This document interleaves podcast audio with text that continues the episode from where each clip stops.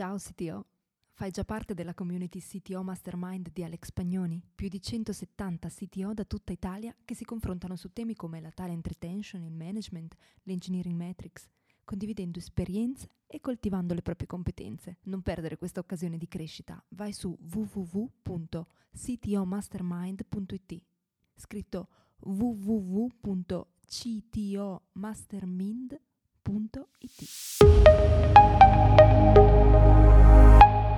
motivare il team alla formazione? Quali sono i rischi e i vantaggi del training on the job? E quali sono i metodi alternativi di formazione che i CTO del CTO Mastermind hanno escogitato per ottimizzare i tempi e avere migliori risultati? Ne abbiamo parlato su Clubhouse nel quarto appuntamento con il CTO Lunch, pranzo tecnologico con la community del CTO Mastermind. Buongiorno a tutti, grazie di essere qua per il quarto appuntamento con il CTO Lunch. Questa settimana il CTO Show parlava anche di formazione, di side project, di modalità per tenere il team motivato. E, mh, proprio per questo oggi parliamo di formazione e in particolare di metodi alternativi di formazione. Quali sono gli escamotage che i CTO della community hanno trovato per eh, tenere motivato il proprio team e riuscire a fare formazione. Lascio la parola a Alex sì, allora che si parli di formazione tradizionale alternativa ci sono alcune premesse importanti da fare. Innanzitutto la formazione deve essere sempre un qualcosa che è previsto dall'azienda, pagato dall'azienda e tendenzialmente dovrebbe essere in orario lavorativo. Però allo stesso tempo è anche importante che la crescita personale e professionale sia vista come un dovere autodeterminato, un piacere allo stesso tempo da parte anche proprio delle stesse persone che si devono formare. Quindi al di là di quello che deve fare l'azienda, comunque anche le singole persone devono sempre tenersi formate per tanti motivi. Diciamo che poi da questo punto di vista qui eh, ci sono chiaramente anche dei problemi di cultura aziendale, budget e tempo che sono le classiche obiezioni che poi portano un'azienda a non investire correttamente nella formazione. Però per quanto riguarda la cultura aziendale, se proprio manca questo tipo di cultura, innanzitutto non è neanche un tipo di azienda sulla quale puntare in generale. Per quanto riguarda l'obiezione sul budget, è chiaro che il tempo che viene dedicato alla formazione in sé è un costo per l'azienda, ma in realtà non è un costo, è un investimento. Infatti qui c'è la classica battuta, quella no, tra CEO e CFO, dove il CFO dice ma abbiamo tutte queste persone, le stiamo formando e ci costa tanto, cosa succede se fuggono? E il CEO risponde eh, cosa succede se invece non le formiamo e ci rimangono? No? Questo qui è un super classico che però rende assolutamente l'idea che proprio quello della formazione, dell'apprendimento, dell'evoluzione delle competenze non è appunto un costo ma è un investimento, anzi diventa un rischio non avere persone formate, soprattutto nell'ambito come il nostro di aziende che sono tech companies o aziende di consulenza tecnologica. Poi per quanto riguarda il discorso del tempo, beh, chiaramente lì abbiamo tutta una questione in realtà di eh, gestione proprio del tempo alla base, perché in realtà il tempo per la formazione si può e si deve trovare. Diciamo che qui ci sono alcune questioni di produttività personale e non solo che eh, riguarda il fatto di non dedicare correttamente il tempo alle cose importanti. Qui c'è la classica matrice di Eisenhower, con la quale sappiamo che ci sono delle attività che possono essere classificate come urgenti, non urgenti e al contempo come importanti o non importanti e eh, purtroppo eh, cose importanti come la formazione spesso vengono scavalcate da attività che invece magari non sono né urgenti né importanti, che invece dovrebbero essere tagliate, così come anche abbiamo il problema dei cosiddetti vampiri del tempo, no? quindi persone o risorse che ci succhiano tempo. Ecco, queste sono persone o situazioni dalle quali noi ci dobbiamo togliere, così come al contempo non dobbiamo lavorare oltre gli orari in un lavoro che innanzitutto non ci piace, perché vuol dire che allora di nuovo stiamo dedicando del tempo a qualcosa che non è né importante né urgente, ma non dobbiamo lavorare oltre gli orari neanche in un lavoro che piace, perché quello che poi rischiamo è invece l'effetto del burnout, che è un altro effetto indesiderabile che assolutamente dobbiamo evitare. Così dobbiamo capire che dobbiamo focalizzarci su cosa è realmente importante e sono sicuro che nelle tante attività che eh, qualsiasi persona in ambito tech porta avanti durante la giornata, ce ne sono veramente tante, a partire dalle interminabili riunioni che una volta erano fisiche, adesso sono su Zoom, che molte volte sono completamente inutili. Quindi già basterebbe eliminare tutti questi eventi, eh, i vampiri del tempo, per trovare quel tempo che invece spesso non viene dedicato alla formazione. Poi bisogna anche bloccare del tempo per imparare, non basta semplicemente dire che vogliamo dedicare del tempo, lo dobbiamo proprio bloccare. Anche proprio io, ad esempio, personalmente lo segno nel calendario come la formazione, ma qualsiasi altra cosa che io faccio, cioè blocco sempre il tempo e in quell'occasione nessuno può distrarci, ma neanche noi stessi, eh, quindi eh, dobbiamo prenderci l'impegno poi di bloccare quel tempo e dedicarlo effettivamente alla formazione. Poi ci sono tanti piccoli trucchetti eh, che anche qui sono più o meno alternativi, sono dei piccoli trick come ad esempio ascoltare podcast tecnici o anche video mentre si fa ad esempio esercizio fisico, una passeggiata o quando si potrà fare delle trasferte e così via.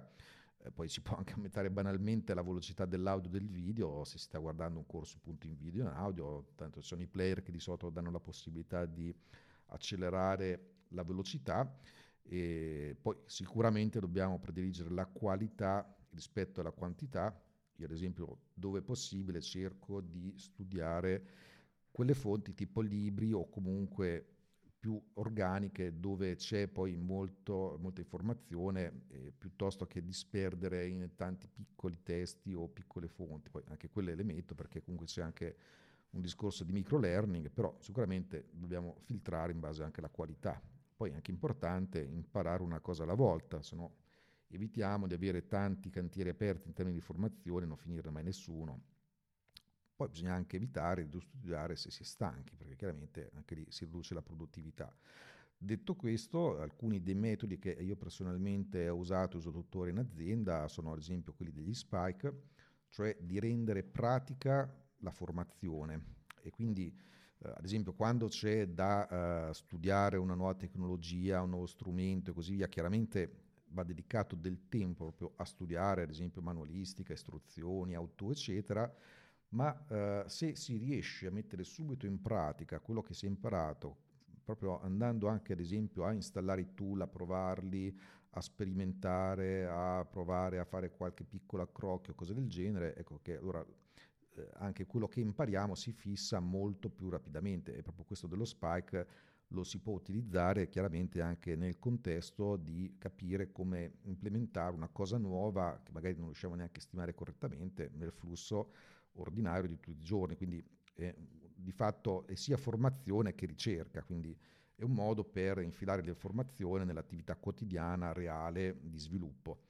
Uh, poi uh, un altro evento che uh, faccio da anni, quello del Labs, cioè una un esempio una mezza giornata, una giornata intera dedicata sempre un po' alla sperimentazione, un po' un workshop, diciamo che c'è una persona che presenta un argomento e poi c'è una parte pratica dove si, anche qui eh, si va a proprio provare in diretta quello che viene spiegato, che ne so, se si parla del test driven development, poi si fanno dei kata per provare proprio come funziona questo tipo di tecnica. E eh, già il fatto di dover dedicare del tempo per organizzare questa cosa da parte di chi la espone agli altri è esso stesso un modo per formarsi innanzitutto, perché facciamo il caso, ad esempio, di chi fa un talk in una conferenza. Ecco, anche quello del talk in una conferenza, io lo metto tra i metodi alternativi per fare formazione, perché se noi guardiamo chi eh, è dall'altra parte del palco, no? quindi chi sta appunto parlando, sta esponendo un argomento, ci presenta una nuova tecnologia, delle slide, eccetera, ecco, noi gli diamo istantaneamente l'attributo di, di essere un'autorità. No? molte volte quello che poi ho scoperto io stesso, facendo io stessi talk da più di vent'anni, è che eh, la maggior parte delle volte magari anche la persona stessa diventa un'autorità nel momento in cui va a preparare quel materiale per fare il talk, perché quello è il momento migliore proprio in cui si fa tanta ricerca per presentare un argomento in forma strutturata ed ecco che chiaramente quello è un, mo- un modo importante proprio per imparare, per fare formazione, quindi per assurdo fare un talk eh, o partecipare come speaker ma anche in un webinar eh, o cose di questo genere è anch'esso un metodo di formazione alternativa molto importante. E quindi questi qui sono sicuramente dei metodi che ho visto funzionare bene, che applico io stesso, al di là del fare mentoring, però sicuramente sono formati questi che hanno una certa praticità e ho avuto sempre un certo tipo di riscontro. Però sono anche curioso di sentire quali sono i metodi alternativi che eh, voi stessi portate avanti in azienda o al di fuori. In genere molto pratico ovviamente, perché l'obiettivo è questo. È un'ora a settimana che però comunque implica un po' anche qualche altra, eh, spesso si esce fuori dagli, dagli, dagli orari lavorativi e ci riuniamo per poi andare a fare dei piccoli hackathon, no, però quelli sono meno spesso, li facciamo una volta ogni, ogni tre mesi se ci va bene ultimamente. Questa è un po' la mia esperienza.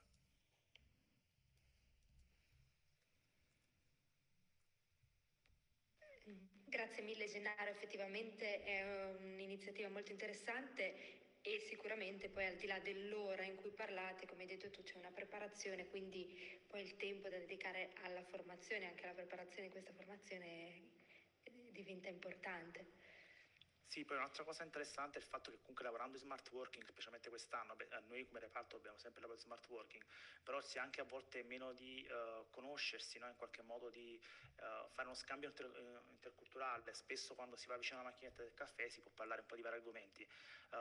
se si rincorre sempre la risoluzione di task, spesso questo avviene di meno. Ovviamente ci saranno sempre dei gruppetti che parlano più spesso degli altri, ma questo è anche un momento in cui per condividere, per imparare anche da un da un collega no? in qualche modo, quindi non da un professionista esterno, ma eh, apprezzare proprio il lavoro che fa uno, una, una, persona che sta vicino a te e quindi magari prima non apprezzavi perché magari non conoscevi bene quella, ehm, quello che fa magari anche in azienda, perché magari nonostante sia nello stesso reparto, magari non so, uno può fare il back-end, uno può fare la parte data scientist, l'altro uh, il front-end e così via, magari sono, hanno task differenti e si incrociano solo per, per uh, in poche volte, possono uh, comprendere che magari quella persona ha delle conoscenze che va al di là della, della specifico in cui è stato ingaggiato in azienda. E quindi può essere comunque un po' di una specie di mentor perché comunque è appassionato di quell'argomento che Spesso io cerco di ovviamente portare l'argomento che si ha a che fare con quello che lavoriamo in azienda, ma spesso comunque non è a caso. L'altra volta parlavamo di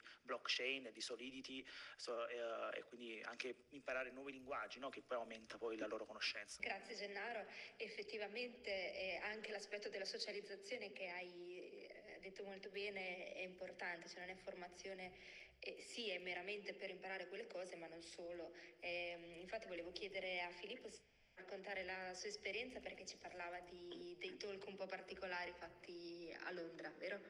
Esatto, allora, beh, intanto buongiorno a tutti e grazie ancora Alex per, per avermi fatto, dato possibilità di fare il CTO Show.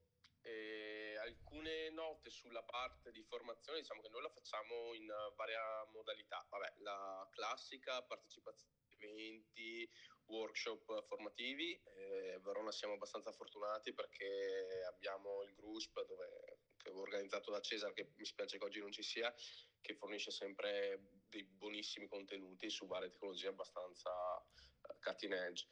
E, um, la cosa che ho visto che funziona un po' di più Uh, al di là di usare dei, diciamo, dei side projects per uh, testare una nuova tecnologia su cui vogliamo mettere la mano e le mani, e questo di solito cerchiamo di farlo il venerdì, ovviamente, rispetto ai quattro giorni precedenti, è stata quella dell'introduzione di alcuni talk, che è una pratica che mi sono portato a casa un po' sia dal lavoro precedente Londra, sia da Londra, e talk che non sono uh, puramente formativi in ambito tech, nel senso che la cosa interessante di questi talk è che erano di natura veramente ampia, uh, si parlava di yoga, cucina vegana, cioè c'era veramente di tutto. Perché questo? Perché eh, permetteva intanto di fare community all'interno dell'azienda, quindi la possibilità comunque di mh, mm, far conoscere meglio dei reparti che di base non si parlavano molto, perché la, la, il reparto del marketing si parlava poco con il reparto dev e, o il reparto dei designer.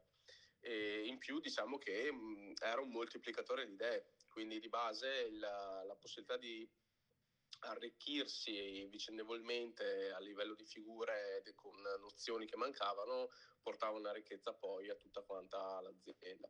Ecco, noi questo stiamo facendo anche, anche in agenzia, quindi formazione il venerdì su side projects, formazione tramite i talk che organizziamo internamente e, e, come diceva Alex, a volte usare magari gli spike su alcuni progetti, eh, ci capitava magari qualcosa, qualche progetto un po' più piccolo dove volevamo sperimentare qualche tecnologia nuova, lo, lo usiamo magari come per fare un po' di, di scuola. Ecco.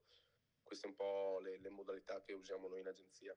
Grazie mille Filippo, anche questo richiama il concetto di, di socializzazione detto da Gennaro. Prego Roberto.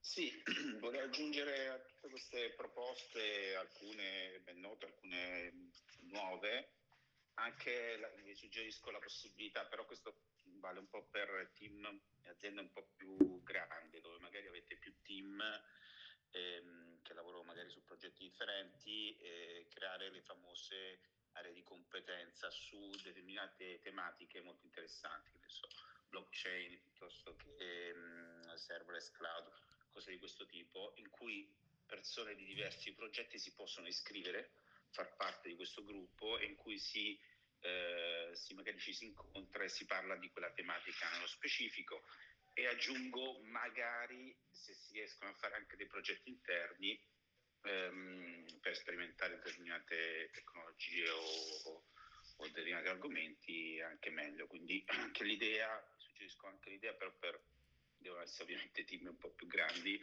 eh, di creare queste aree di interesse dove la, la gente si incontra e parla specificamente eh, regolarmente di queste tematiche che magari sono molto interessanti, nuove e sicuramente formative.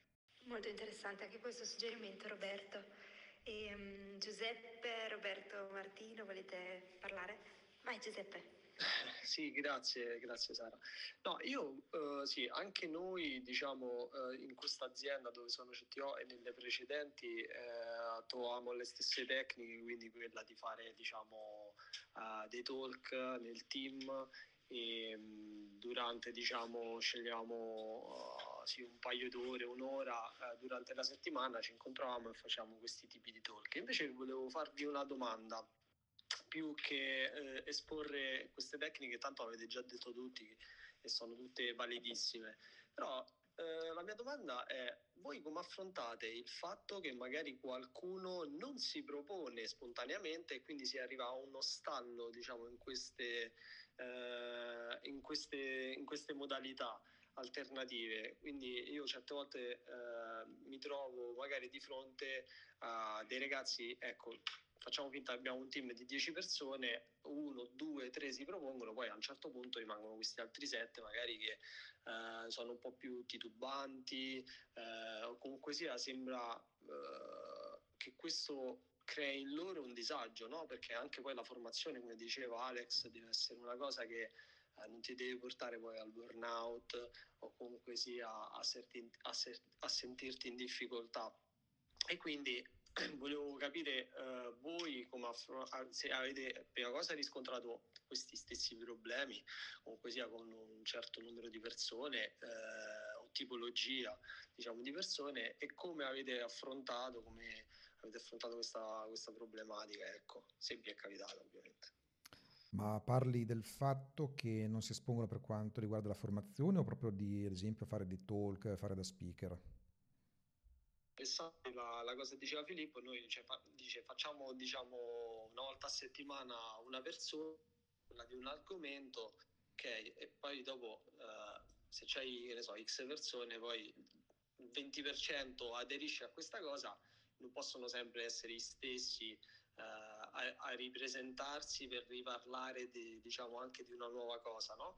ehm, e quindi cercare di eh, integrare più persone eh, all'interno di, questo, di, quest, di, questi, diciamo, di questi mini talk, come, come, però dal punto di vista del ruolo del presentatore del talk, quindi dell'attività della nuova tecnologia. No?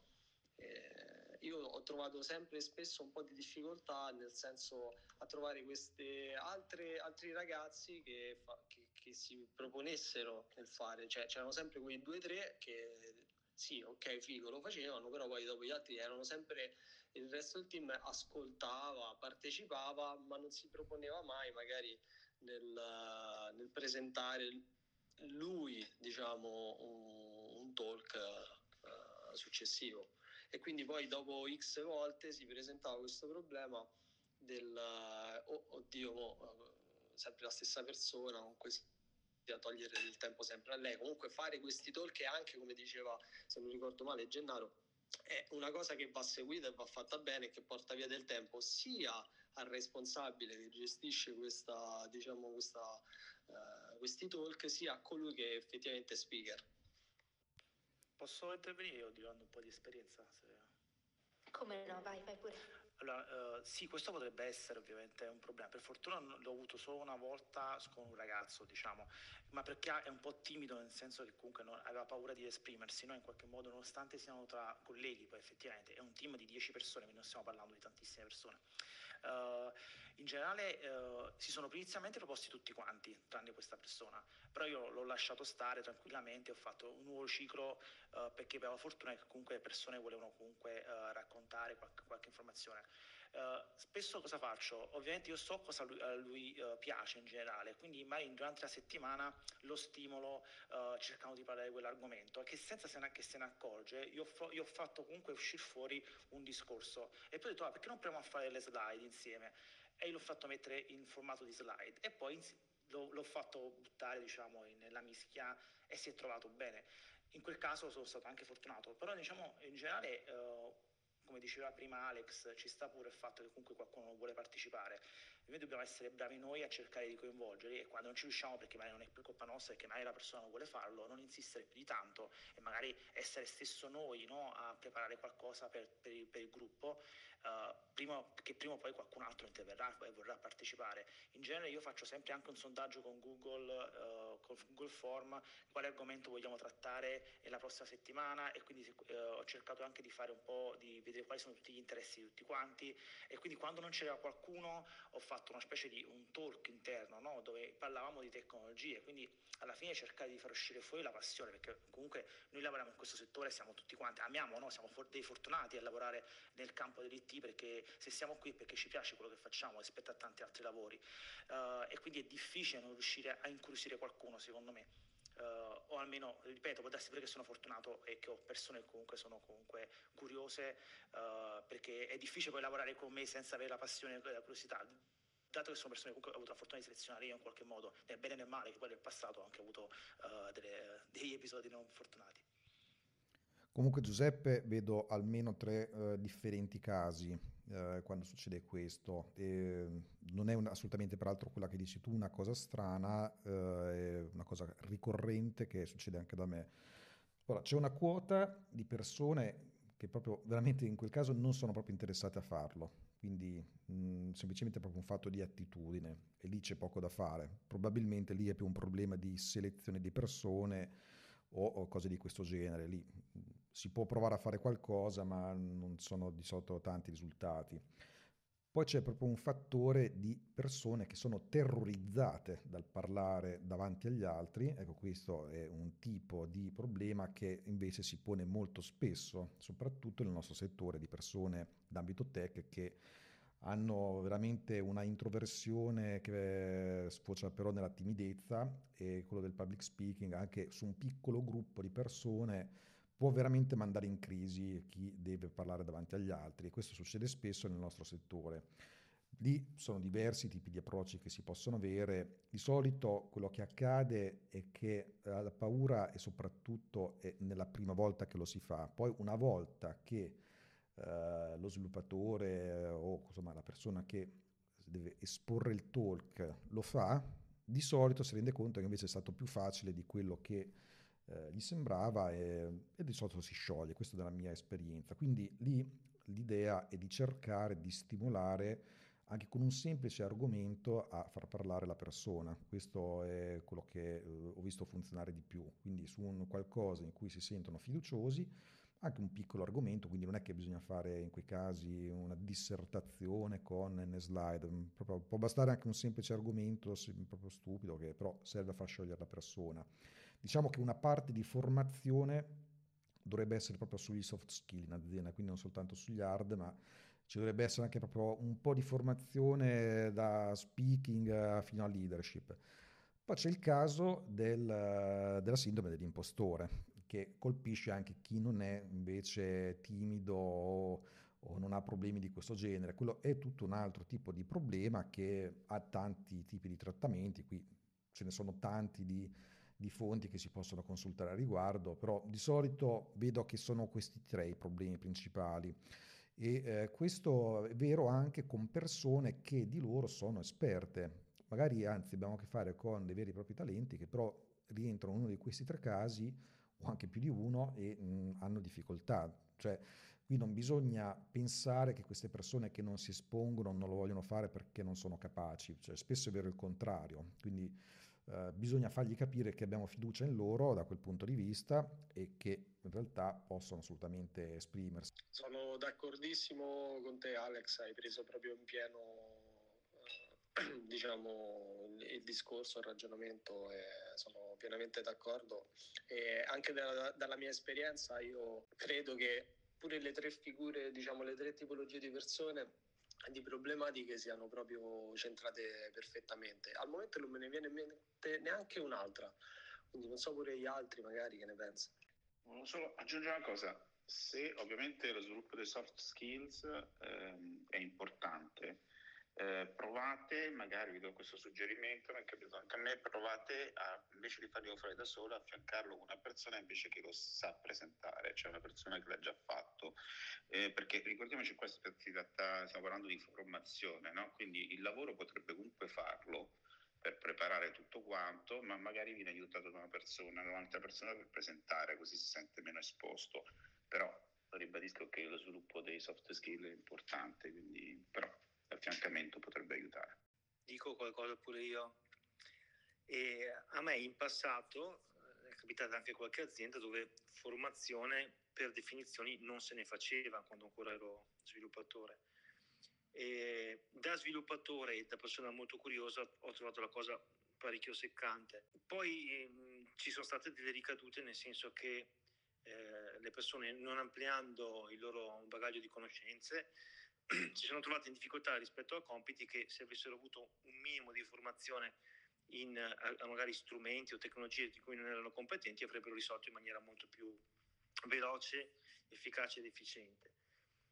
E, e queste tipo di aziende a volte che ho visto sono aziende gestite come feature factories, cioè la rincorsa a produrre software che cozzava un pochino con l'idea della formazione e tante volte veniva usata la parola training on, on the job e allora secondo me però vorrei sentire anche le vostre opinioni il training on the job che a volte era inteso solo come lavori su quel prodotto o su quel linguaggio o sui framework, sugli strumenti e impari ad usarli però secondo me non è formazione o non, non è una formazione, sicuramente non è una formazione completa.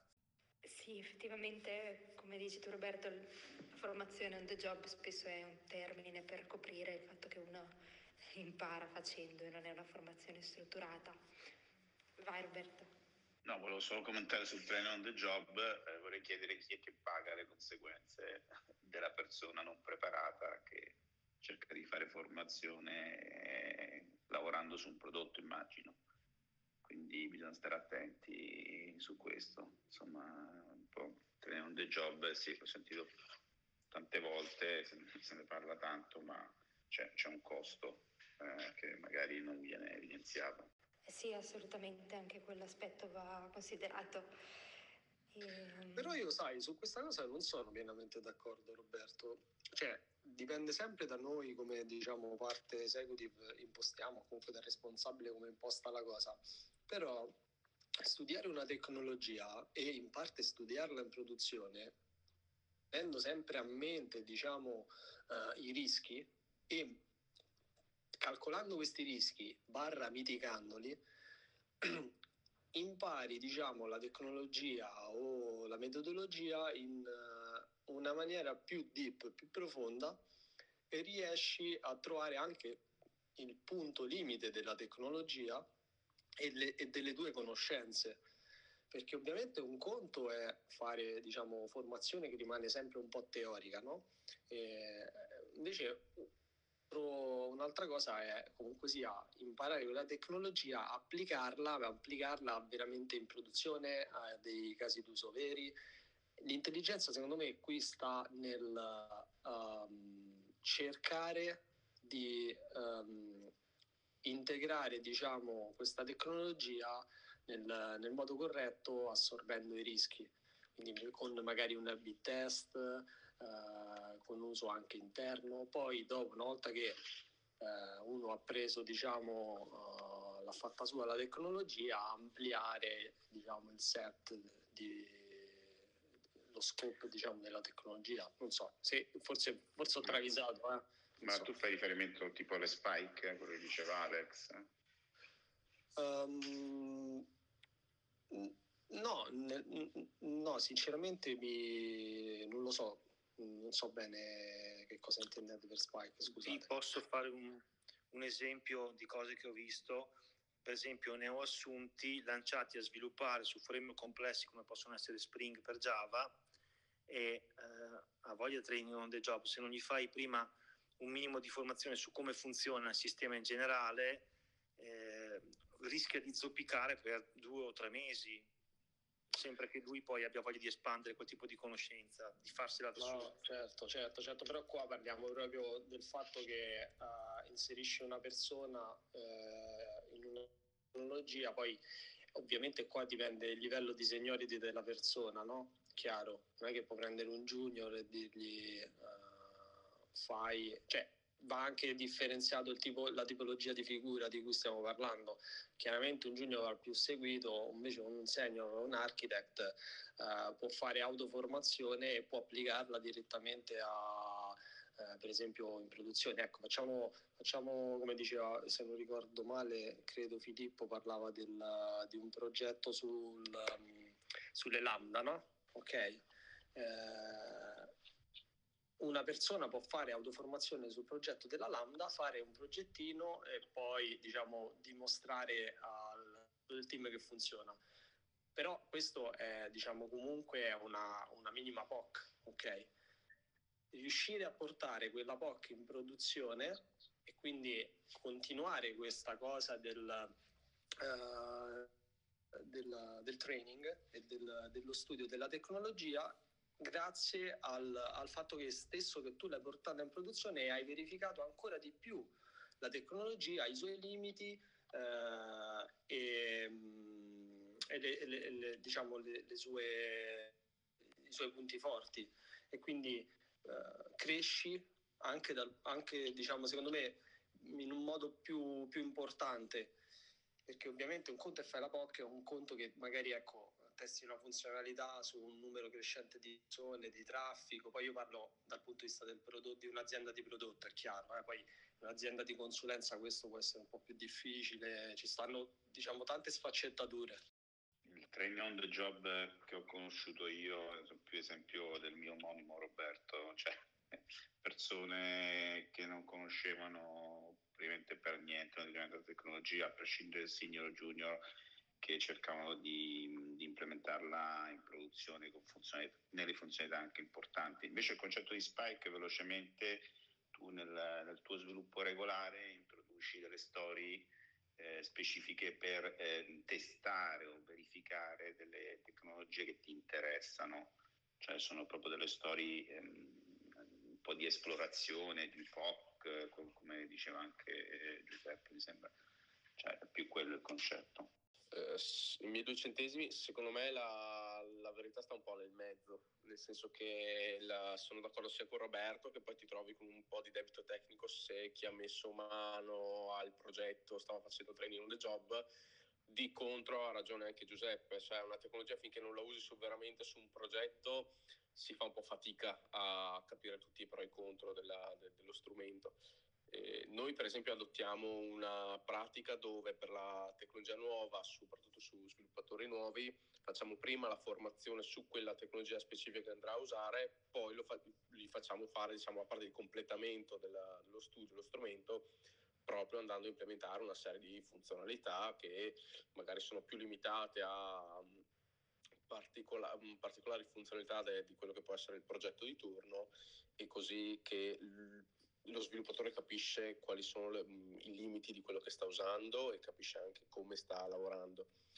Eh, c'è successo eh, in agenzia di fare, noi siamo una piccola realtà, siamo in sei, quindi non parliamo di grossi numeri, di fare training on the job su uh, una determinata tecnologia senza averla studiata un pochino precedentemente. Il problema c'è stato che poi abbiamo dovuto fare un sacco di refactoring e andando a perdere ovviamente tutto quello che era poi la parte di utile, costi aggiuntivi e quant'altro. Quindi noi adesso abbiamo adottato questa modalità formazione iniziale su tutto quello che può essere la tecnologia e dopo ovviamente applicazione sul progetto. Magari se è un junior lo facciamo fare prima su un progetto un po' più piccolo, se quando inizia a prendere un po' di mistichezza con quello che è lo strumento, allora magari switcha su qualcosa di più grande. Grazie Filippo, grazie a tutti e abbiamo una domanda, faccio parlare. Ciao Federico, parla pure e um, presentati se vuoi.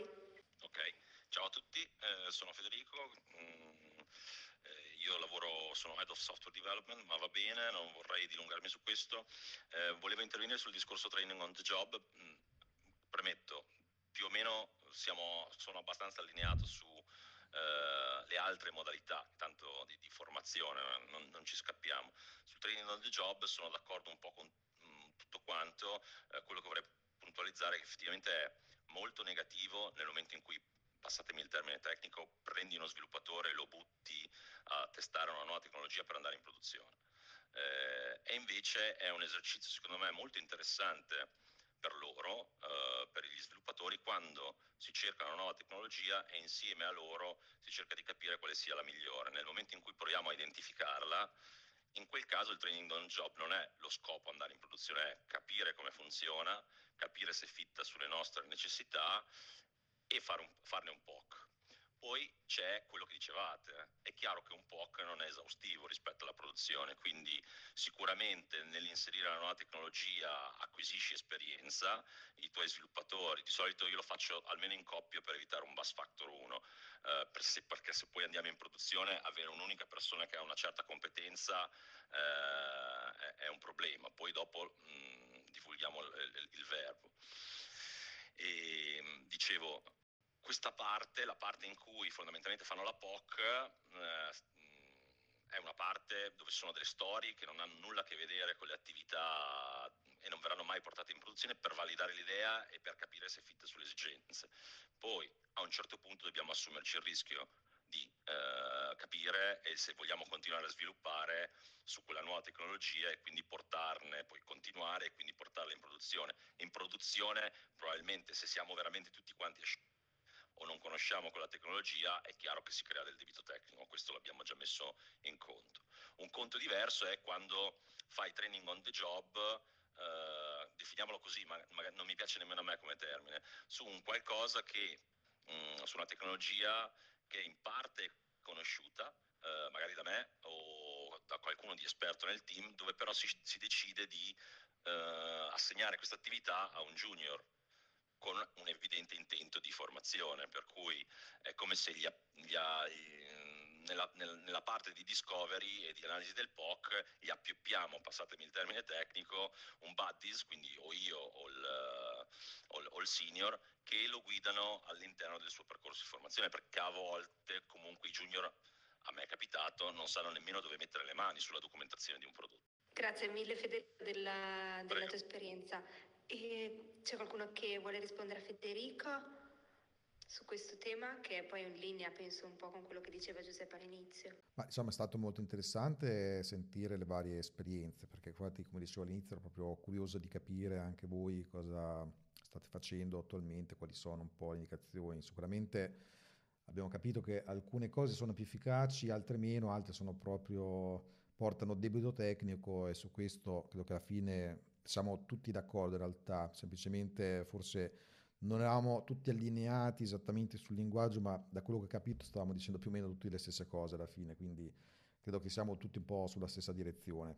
Sì, credo anch'io, poi credo anche che un approccio del genere di training on the job dipenda, l'effetto dipenda anche tanto dalla persona che lo, lo va poi a fare, un po' collegandoci a quello che dicevamo prima sulla formazione, qualcuno è un po' più a suo agio magari con una materia nuova, qualcuno eh, arranca un pochino di più, quindi il fatto di metterli in coppie sicuramente neutralizza un po' questo pericolo, credo Federico. Eh, sì, eh, in realtà adesso io ho parlato solo di training on job, ma secondo me almeno la mia summa quella che io normalmente applico è un mix delle tre che abbiamo elencato a livello di formazione, quindi eh, formazione, workshop, conferenza all'esterno, formazione interna e training on the job e dipende sempre dalle... Di solito la rottura delle acque è conferenza in cui si fanno formazione, di solito chiedo anche un give back, ma fanno anche, diciamo così, network. Però si è un mix de- delle tre differenti modalità.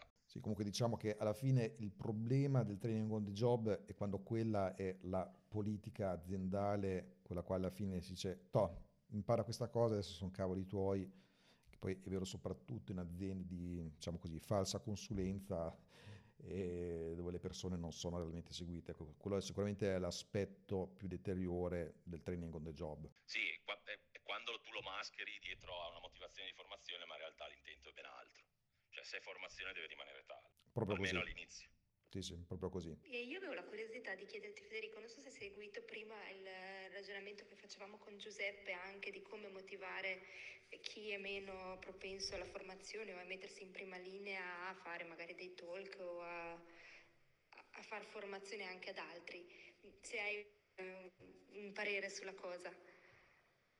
Ah, anche qui è, è, molto interessante, nel senso che mi ritrovo uh, nelle parole, adesso non ricordo uh, di chi, forse Giuseppe, eh, c'è sempre il gruppetto di quelli che scalpitano da fare talk o comunque da proporsi, anche noi no, nella, nella, nostra quotidianità adottiamo anche questa, questo tipo di, di, di, di, modalità e poi ci sono quelli che non nessuna voglia, che non si propongono mai. E secondo me mh, i casi elencati sono principalmente quelli che diceva Alex, quindi come spronarli? Alla fine eh, ci provi un po' in tutti i modi, ma condividevo anche con Gennaro il punto di vista che se poi alla fine non, non, non hanno voglia è inutile eh, spingerli più di troppo. Non, non, non so se ti abbiamo perso. È andato ah. via forse per un minuto, cioè un secondo, non un minuto. Ah, scusami, scusami. No, dicevo che non, non c'è una secret sauce anche qui per, per spronarli. Ehm, an, an, ho provato ad adottare varie strategie. Sicuramente chi alla fine non lo vuole fare è inutile spingerlo più di tanto. Eh, e quelli ci saranno sempre. Eh, gli altri sicuramente noi abbiamo, nella mia esperienza, gli abbiamo affiancato persone più junior, a quelli invece più senior che non lo volevano fare, diciamo, mi sono messo un po' di forza eh, per, per spingerli, perché era solo la solita laziness da programmatore po' di forza vuol dire che li ho spinti forzatamente a fare un talk eh, e a spiegarci. Di solito i, i, talk che facciamo interni sono sempre inerenti alla tecnologia che utilizziamo, mm, quindi molto più vicini a quello che facciamo o almeno una volta al mese su cose completamente nuove. Eh, per cui io tendo a non parlare, la mia idea è non, non mettermi io davanti agli altri quindi spingo quelli più senior e magari quelli più senior devono aiutare quelli che hanno meno voglia o quelli che sono più spaventati, diciamo più timorosi. Ecco, poi sicuramente avere delle consuetudini eh, per quanto riguarda la formazione è anche un buon biglietto da visita dell'azienda per attirare persone più curiose che nel nostro settore è fondamentale anche.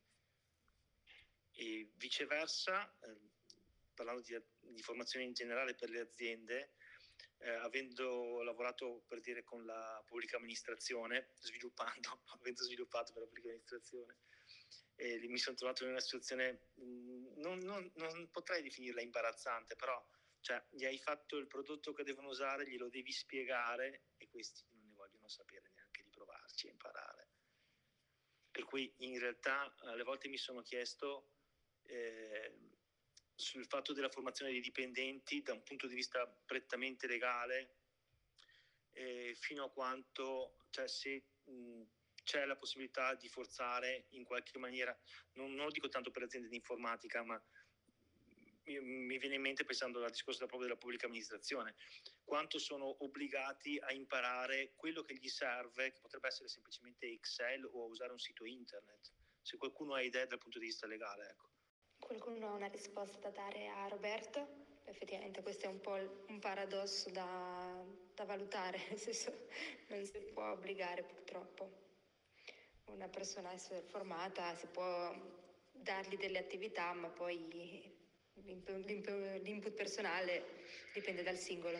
Vai Roberto. Ecco, sì, mm, posso solo dire che nel mio caso, per le persone con cui ho questo tipo di problema, eh, stanno negli obiettivi da parte eh, formativa, quindi ovviamente non raggiungeranno i loro obiettivi.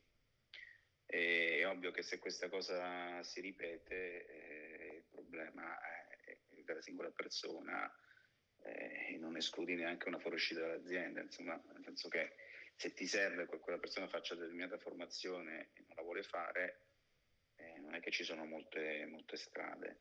Eh, però volevo soltanto fare un commento al discorso prima dei sviluppatori che non vogliono fare i talk. Eh, ricordiamoci, il talk è una forma di formazione, possono fare altre però, eh. cioè non è che perché, perché, non fanno il talk non devono fare, non, non sono giustificati che non fanno formazione. Sì, assolutamente Roberto, grazie della precisazione. Ehm, ma eh, Roberto, lascia, Roberto, Martino ci lasciamo con, con, questa domanda su cui riflettere. Io direi se nessuno vuole intervenire o aggiungere delle esperienze, mm, possiamo darci appuntamento alla prossima settimana, al prossimo sito lunch sempre alle 13 e, mm, e grazie a tutti di aver partecipato, di aver condiviso le, prossime, le vostre esperienze. Vi ricordo che abbiamo fatto uscire oggi il CTO Show con Filippo Matteo Riggio in cui parliamo anche di formazione e del modello anglosassone e um, ci vediamo nella community del CTO Mastermind. Ciao, ciao a tutti. Ciao, ciao a tutti. Ciao, ciao a tutti, grazie, grazie ciao. ciao.